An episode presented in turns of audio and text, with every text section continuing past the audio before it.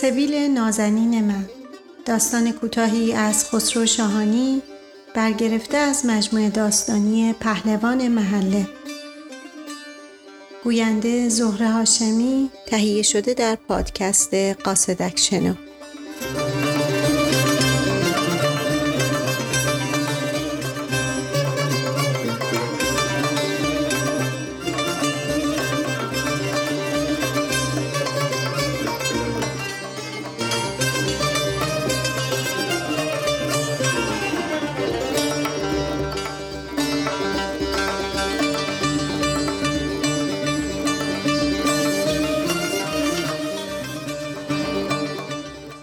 میدانم این سبیلی که به پشت لب من بود چه اذیت و آزاری برای دیگران داشت و چه سنگینی از این رهگذر احساس می‌کردند.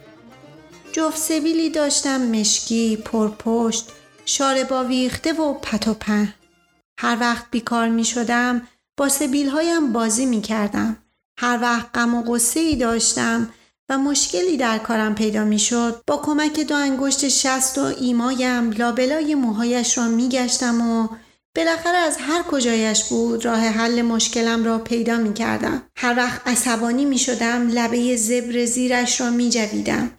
شانه کوچک و مخصوصی خریده بودم که هر وقت نظمش به هم میخورد مرتبش میکردم و موهای از صف خارج شدهش را به جای اولش برمیگرداندم.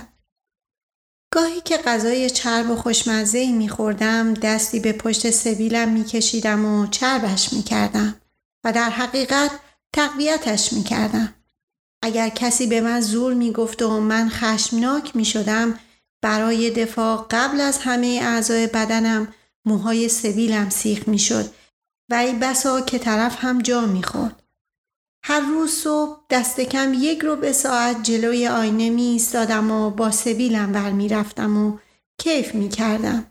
به هر مجلسی که دعوت داشتم به احترام سبیلم، اگر من را در صدر مجلس نمی نشاندند دست کم در کمرکش مجلس حتما جا داشتم. به خاطر همین سبیل حرمتی داشتم و احترامی برایم قائل بودند. حاج مهدی بقال سر گذرمان باز به حرمت همین سبیل‌ها به ما نسیه می‌داد و پولش را آخر برج می‌گرفت و خلاصه تنها دلخوشی من در دنیا همین سبیل‌های شاربا ویخته و پرپشت و مشکی بود. خدا ذلیلشان کند که همین سبیل را هم نتوانستند به من ببینند. من همه چیز به خلق خدا توانستم ببینم و آنها 1 جفت سبیل را به پشت لب من نتوانستند ببینند و چشم دیدنش را نداشتند. 1 هفته قبل یکی از دوستان که مدتها مرا ندیده بود و ای کاش آن روز هم نمیدید به من رسید و بعد از احوال پرسی ناگهان چشمش به سبیل‌های من افتاد و مثل اینکه کشف تازه‌ای کرده باشد و راه حل یکی از معادلات 4 مجهولی جبر را پیدا کرده باشد، نگاه کشدار و معنیداری به سبیل‌های من کرد و گفت این چیه پشت لبه؟ گفتم هیچی، سبیله. با عصبانیت گفت سبیله یا پاچه بز؟ مرد حسابی توی عصر اتم، تو روزگاری که خیلی از مردا ناخونای دستشون رو با مانیکور و ناخونای پاشون رو با پدیکور نشون میدن و زیر ابرو برمیدارن و برمیندازن، تو خجالت نمیکشی این پاچه باز مشکی وحشتناک و پشت لبت گذاشتی؟ اگه صوفی و درویش شدی فبه ها، اگه نیستی که این سیبیل نیست، به قول سعدی علف جوالدوزه. کدوم زن و دختر رغبت میکنه با این سیبیلا به قیافت نگاه کنه؟ گفتم برادر صوفی که نیستم، حالا دختر خانومی هم رغبت نکرد به خاطر این سیبیل قیافه منو ببینه مهم نیست، اما تنها دلخوشی من همین جفت سیبیلیه که میبینی و سنگینی هم روی لب تو نداره. گفت من قصد و غرضی ندارم، اما حقیقت امر خیلی وحشتناکه. قیافت رو شبیه خولی کرده، لاغر زیرش رو بزن. الغرض دوستم خداحافظی کرد و من ماندم تنها. اولین کاری که کردم پشت شیشه ویترین مغازه ایستادم و در صفحه شفاف شیشه ویترین به سبیل‌هایم دقیق شدم و برای اولین بار احساس کردم که واقعاً سبیل‌های وحشتناکی دارم. رفیقم راست میگفت. این همه دلخوشی در این دنیا هست و من دلم را به یک جفت پاچه بز که پشت لبم گذاشتم خوش کردم. معطل نشدم و به اولین سلمانی که رسیدم دستور دادم طبق نظر آن دوست زیرش را بزند و هموار کند. مردک سلمانی قیچی به دست به جان سبیل‌های من افتاد و طوری شاره پای مرا زد که لبنما شد. از سلمانی بیرون زدم و در صف اتوبوس ایستادم که به خانه بروم. رفیقی که سبیل‌های شاره باویخته مرا قبلا دیده بود و در صف اتوبوس ایستاده بود تا چشمش به من افتاد، اخمایش را در هم کشید و پیش آمد و بدون سلام علیک، مثل اینکه ارث پدرش را دست من سپرده باشد، گفت فلانی چرا اینجوری کردی؟ قلبم فرو ریخت. چجوری کردم؟ چی شده مگه؟ چرا زیرش رو زدی؟ زیر چی رو زدم؟ زیر سیبیلاتو. تمام لطف و قشنگی و هیمنه سیبیلات توی همون شاربای آویختش بود. این سیبیل لبنما که به قیافه تو نمیخوره، مال ژیگولاست. ای داد و بیداد، دیدی چطور شد؟ از کجا بروم موهایی که مردک سلمانی چیده و دور ریخته جمع کنم و از نو دانه دانه زیر موهای سیبیلم بچسبانم؟ ناراحت شدم و گفتم حالا خیلی زشت شده؟ گفت زشت شده؟ تو بمیری از ریخت افتادی؟ گفتم حالا میگی چه کار کنم؟ گفت لااقل قسمت بالاشو هم بزن که با قسمت پایینش هماهنگی داشته باشه، و الا با این شکل چندشاوره. به نظر من اگه اصلا از بیخ تیغ بندازی و بی سیبیل باشی خیلی بهتره تا با این سیبیل توی مجامع ظاهر بشی. کاری بود گذشته و سبویی بود شکسته و بالاخره راه حلی هم پیدا شده بود. به خانه که رسیدم اولین کاری که کردم بساط اصلاح را پهن کردم و روبروی آینه نشستم و با کمک تیغ و ماشین اصلاح شروع کردم به تعمیر و مرمت قسمت بالای سبیلم. 3-4 لاخ از لنگه راست زدم، 4-5 لاخ از بالای لنگه چپ، اما هنوز درست نشده بود و با زیر سبیل نمیخوان و هماهنگی نداشت. تیغ را مجدداً پشت موهای لنگه راست گذاشتم و چند مو قطع شد، ولی وقتی تیغ را روی لنگه چپ سبیلم گذاشتم نمیدانم چه شد که دستم لرزید و چند لاخ مو اضافه تر از لنگه راست قطع کردم. نگاهی به قیافم در آینه کردم. دیدم ای داد و بیداد، سبیلم کج شده و مثل علاکلنگ که یک سرش بالا و سر دیگرش پایین باشد تعادلش به هم خورده، به طوری که سنگینی لنگه راست سبیلم را در یک سمت بدنم احساس می کردم. علاجی نبود، میبایست هر طور بود تعادلش را برقرار کنم. به هر مشقتی که بود و با احتیاط کامل 3-4 لاخ اضافی را از لنگه سبیل راست زدم و تعادل برقرار شد و خوشحال شدم که حالا بالای سبیلم با پایین سبیلم میخواند و هماهنگی دارد. بعد از ظهر که به خیابان آمدم شیر پاک خورده دیگری سر راه هم سبز شد و انگار منتظر من بود. احوال پرسی و خوشوبشی کردیم و من برای اینکه جلوی اعتراض احتمالی او را گرفته باشم بی مقدمه گفتم حالا سبیلم این شکلی بهتر نشد؟ ابروهایش را بالا انداخت و کمی در سبیلهایم دقیق شد و گفت نه، این چه سبیلیه؟ دهه، مگه چش رفیق؟ تو که زیر و بالاشو زدی عقلت نکشید که از دو طرفم بزنی و چند میلیمتر از موهای طرفین سبیلت رو هم کم بکنی؟ دیدم حق با رفیقم است، راست میگفت. اگر قرار است سبیلی اصلاح بشود از دو طرف قابل اصلاح نیست. هر چیز 4 بود دارد. سبیل من هم مستثنا از این قاعده و قانون نمیتوانست باشد. اصلاحات باید همه جانبه باشد. گفتم اگه از دو طرفش بزنم دیگه سیبیلم سیبیل هست؟ گفت در اون صورت بله، ولی با این سیبیل ناهماهنگ بهتره اصلاً به خیابون نیای که زشته. معطل نشدم، بدون خداحافظی سوار تاکسی شدم و دوباره به خانه برگشتم و از بس گیج شده بودم عقلم نکشید که به جای 15 ریال کرایه تاکسی 5 قران به مردک سلمانی بدهم و او 2-3 میلیمتر از دو طرف سبیلم بزنه.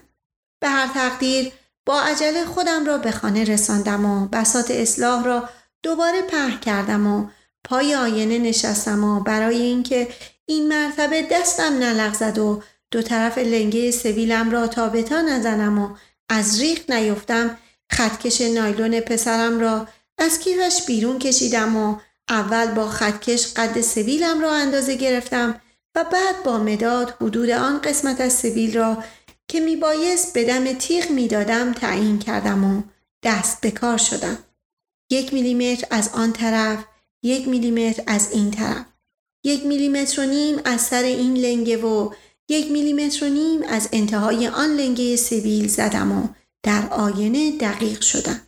دیدم اها، خیلی بیریخ شد.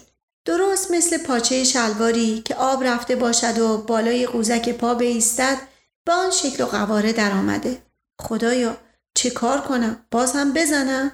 نزنم؟ بزنم که چیزی باقی نمیمانه. نزنم که بیریخت است. بالاخره خودم را راضی کردم که حتما این 2 روز زمانه سبیل بیریخت و این شکلی مد است. چه کارش کنم؟ بساط اصلاح را جمع کردم و به خیابان آمدم. دلم گرفته بود. تنها بودم. فکر کردم به سینما بروم، بلکه دلم باز بشود.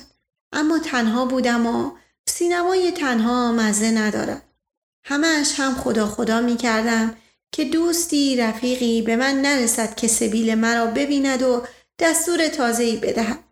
گرچه خودم را قانع کرده بودم که این سبیل مطابق مد روز است و بهتر از این ممکن نیست کسی سبیل داشته باشد، اما ته دلم آشوب بود. هرچه دست می کشیدم از آن سبیل پرپشت و مشت پرکن سابق خبری نبود که نبود. برای اینکه مثل همیشه خودم را گول زده باشم، هر بار که دست به سبیلم می کشیدم می گفتم آخیش چه راحت شدم، چه خوب شد. اونا چی بود؟ یه مشت پشم و مو مثل پاچه بز. این خوبه، ماه، سبکه، قشنگه. و همینطور که گلچین از سجاف پیاده رو بی هدف پیش می رفتم و غم از دست دادن سبیل های سابق را با گول زدن خودم جبران می کردم، از پشت سر سنگینی دستی را روی شانم احساس کردم. یکی از رفقا بود. بی مقدمه گفت من میخوام برم سینما. اگه تو هم میای بیا با هم بریم. خوشحال شدم که این یکی نه تنها به سبیل من کار ندارد، بلکه در عوض به سینما هم دعوتم میکنن. 2 نفری راه افتادیم. بلیتی خریدیم و در سالن انتظار نشستیم. در زیر نور چراغ سالن انتظار چشم بلاخورده دوستم به سبیل من افتاد. مثل اینکه جن دیده باشد. یک قد از جا پرید و روی صندلی نیمخیز شد که فلانی. گفتم بله. گفت چرا سیبیلاتو اینجوری کردی؟ دهه نگاه کن. چانم به لغوه افتاد. چشمهایم سیاهی رفت.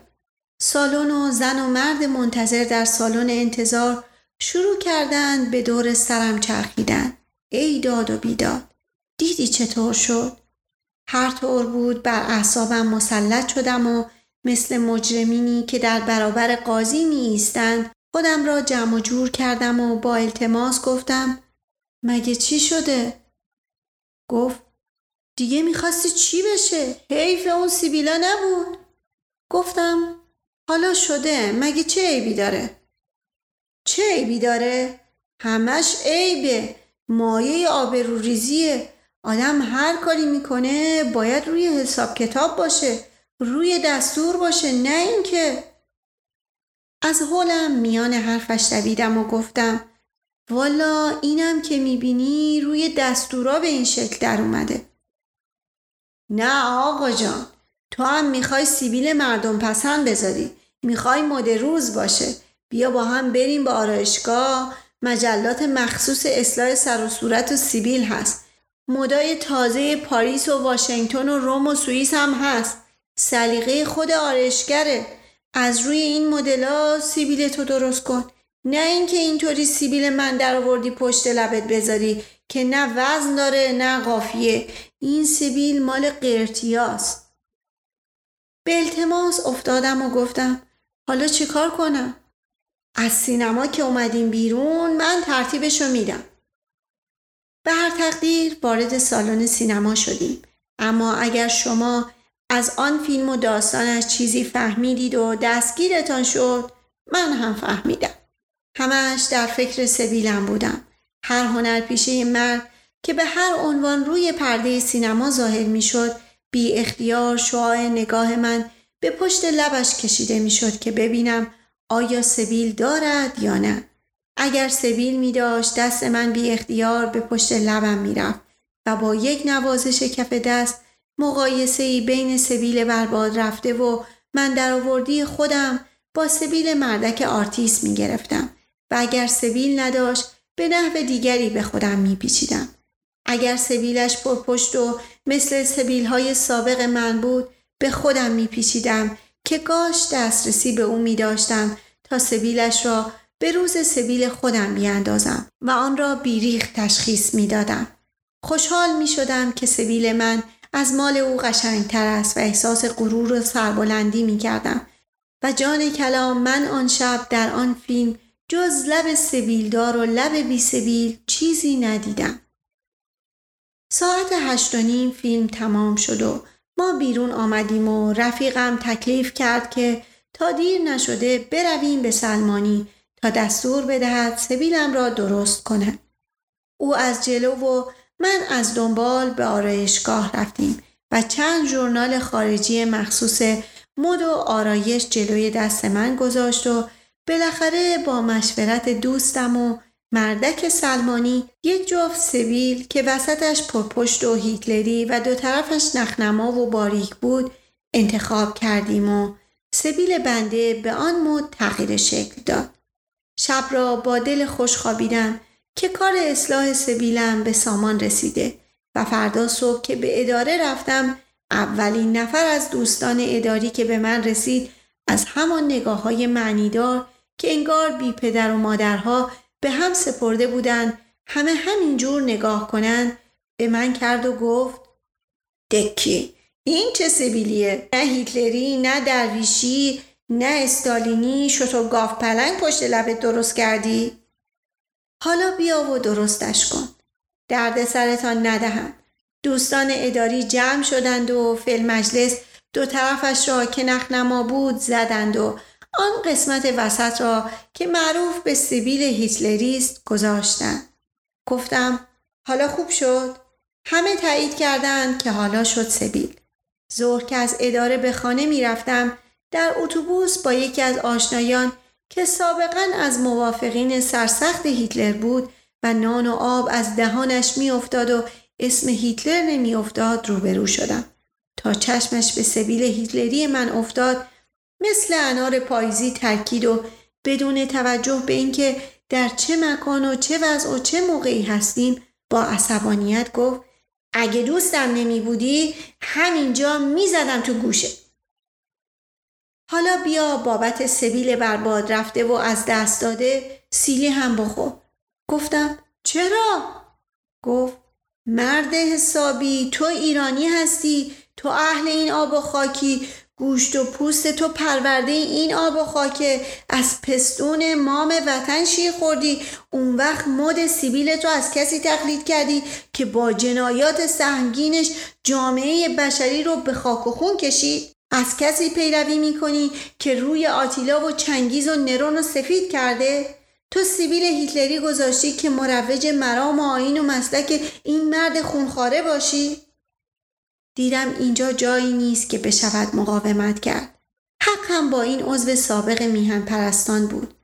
اگر مرا به این جرم بگیرند که من یا هیتلریم یا جانشین هیتلر و یا مروج آیین و مسلک و مرام او هستم، چه خاکی به سرم بریزم؟ مدرک هم که پشت لبم موجود است و جای انکار نیست.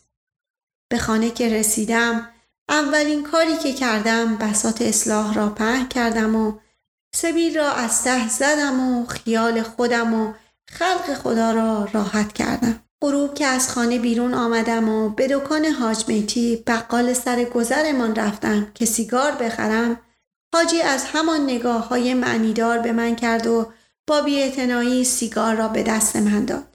شب که به خانه آمدم، پسرم گفت حاج مهدی بقال پیغام داده که ما دیگه به شما نسیه نمیدیم. پرسیدم چرا؟ گفت پدرت رفته ارمنی شده و از مسلمونی دست کشیده. ما اگه نسیه به شما میدادیم به حرمت سیبیل مردونه پدرت و مسلمونیش بود، اما حالا که از دین برگشته و سیبیلش رو تراشیده و ارمنی شده، از جای دیگه نسیه ببرید.